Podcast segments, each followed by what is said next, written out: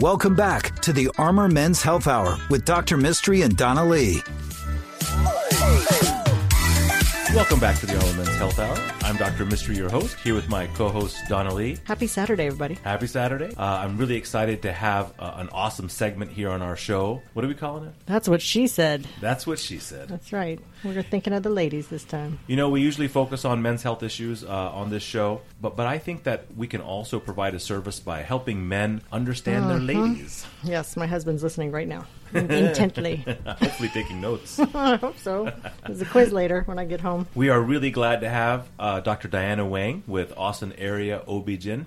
Thanks a lot for joining us, Diana. Hi, y'all. It's great to be here. Uh, Dr. Wang has been in practice for how many years here? A little bit over 10, 11 years now. 10 or 11 years, Yeah. about the same time as me. You are, um, she, she trained at Brackenridge when it was Brackenridge. Yes, the original Brackenridge.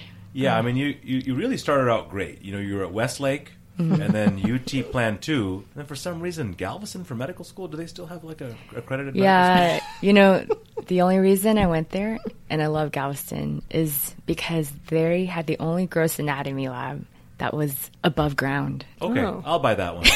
I'll buy that one. The one we had at Baylor was also underground. I mean, it oh. wasn't in the basement like every other medical school. Yes. We were actually You had windows. windows and we could watch the ocean It and really sailboats the, it really makes the around. skin glow.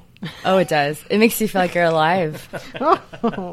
So, uh, D- Diana, you are um, one of the busiest and really one of the most versatile uh, OB-GYNs uh, in this town, and you still deliver babies. Yeah, I love delivering babies. And, and you're taking care of women from when they're very young to they're very old. So I naturally thought of you um, as someone who's going to be able to give us great insight into kind of women's health issues and maybe dumb it down for us guys so we can really understand what's going on. Yeah, no, whatever we can do to help you guys.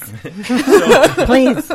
So, um, so let's let's talk about something that that that uh, affects a lot of our, our guys, and that is when family planning uh, is happening. So you've decided now to get pregnant, and, and now what? Because for the guy, I mean, we just really just have one job, and we're just kind of told what what to do, when to do it. Um, maybe you could go into uh, physiologically uh, what's happening during the cycle? Uh, when is the optimum time to get pregnant? And what are some tools that couples can use to help them maximize their chance of getting pregnant? when we were in high school and we learned about the menstrual cycle in science class, do you remember how hard that was? It was kind of like the butterfly cycle.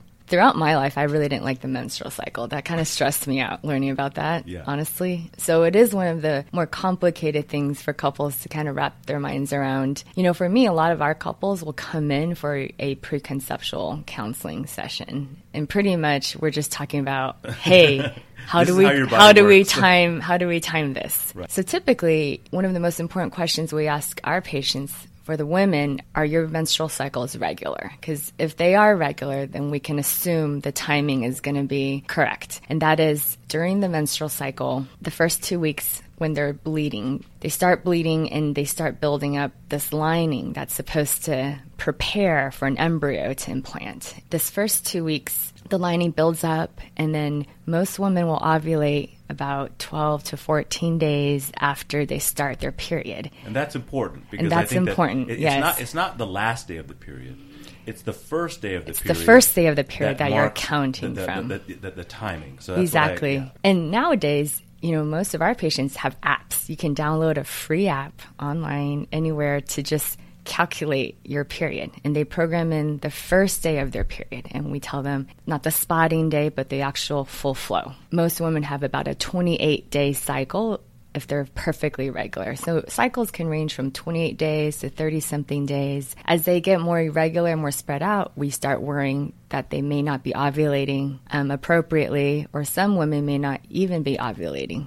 And by ovulating, what do we mean? You know- what does that term mean? Right. So ovulation, when you think about it, it seems so theoretical, but it's actually a physical process. The actual ovary will release an egg, a microscopic egg that drops from the woman's ovary, and only typically only one egg follicle will release that egg. And somehow the body knows how to alternate which left or right egg, right? Well, it's not alternating, Okay. it's random. Okay. So some women may ovulate from one ovary, their, their left ovary, for example, the majority of their life, and not ever really ovulate from their right ovary. Interesting. We're not we're not like robots; they don't alternate symmetrically, and so That's for sure. You can program a robot. yeah, no programming us. um, you know, most women do think they ovulate left and right, though. They always tell mm-hmm. me, okay, is it my this side or this side? And I'm like, well, you know, you've been ovulating from your left side this for the past four months, and we can monitor that. And the purpose is to have only one egg ovulate. We, we weren't created to have eight babies at one time. And so the goal is to have that one egg, the dominant follicle, ovulate, and then the sperm somehow has to find that egg. So what? So on, on day twelve is that egg released, or is that on day twelve is the egg in the fallopian tube? So on day 12, the egg's released. Okay. And then the sperm has to find this egg floating in her body, fertilize it, and the fallopian tube has to pick that up and carry it down to the uterus. So it's a miracle of life because mm-hmm. if you think about it, this microscopic egg is floating in the woman's body. The sperm, and that's why they're semen, they have to like swim with all this fluid to be able to go float around in there. It's like Schlitterbahn. you know that you know that circle in Schlitterbahn where everyone's like going round and round and round and it's not segregated. River, that's yeah, right. easy river and we're all in there. they have to find each other, match up, and then the fallopian tube has to grab one of them.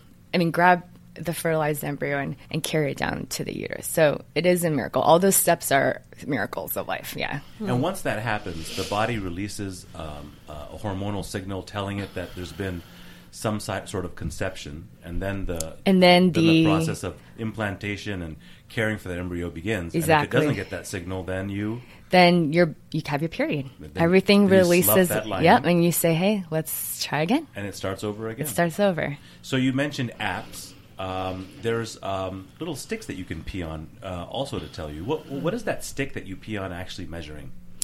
Um, so those sticks are measuring the LH surge, which is a surge of the luteinizing hormone right before a woman ovulates. Um, so it's predicting that she is going to ovulate. It's not the actual ovulation So she pees on this stick. Uh-huh. It turns a certain color, and then she knows in the next day or so that she will have a high chance of ovulating. And, and you mentioned, you know, your your your uh, illustration of uh, the lazy river is a good one mm-hmm. because a lot of guys will ask me how should they time sex during this time. Right. And I'm like, well, you just need as many swimmers in that pool as possible. Exactly. So you should try to have sex. You know, in my opinion, the advice that I give is maybe a couple day abstinence, maybe right before you know you think that she's going to ovulate, and then really try to get as many swimmers in the pool as possible. Mm-hmm. And so whether that so so so I don't usually advise men to skip days in between. I just have them do it as often as they can. Yeah, no, I agree with you completely. If you see that LH surge or that positive, and you can use a pee stick, or there's actually a lot of ovulation predictor kits that are easier to use than the actual. Um, well, um, you know, a lot of women will test their pH or cervical mucus, and those or their temperature. Mm-hmm. Those are just a little bit harder than, like you're saying, the pee sticks. Yeah, it's hard to there's get a- that out of there. it's just hard to time it more naturally. But like you said, with ovulation kits, they can um, figure out, hey, guess what? I have a positive on my ovulation stick to their husbands and say, hey, let's go for it. And I agree with you. You know, get as many sperms in there as possible because that egg could release within the next 24 to 36 hours. And you want as much sperm in that lazy river waiting for that little egg to slide down that little slide to get in there. You know, it's it's harder to like chase that egg down the slide. You want to be in the lazy river, and then, as you said, those subsequent days you want to keep having intercourse consecutively, not miss that chance because that egg is only there. It's just one time. It's yeah. And so, uh, for, for just a just a, a random healthy couple that has normal kind of everything about them, what, what do you quote them as the chance of getting pregnant every cycle?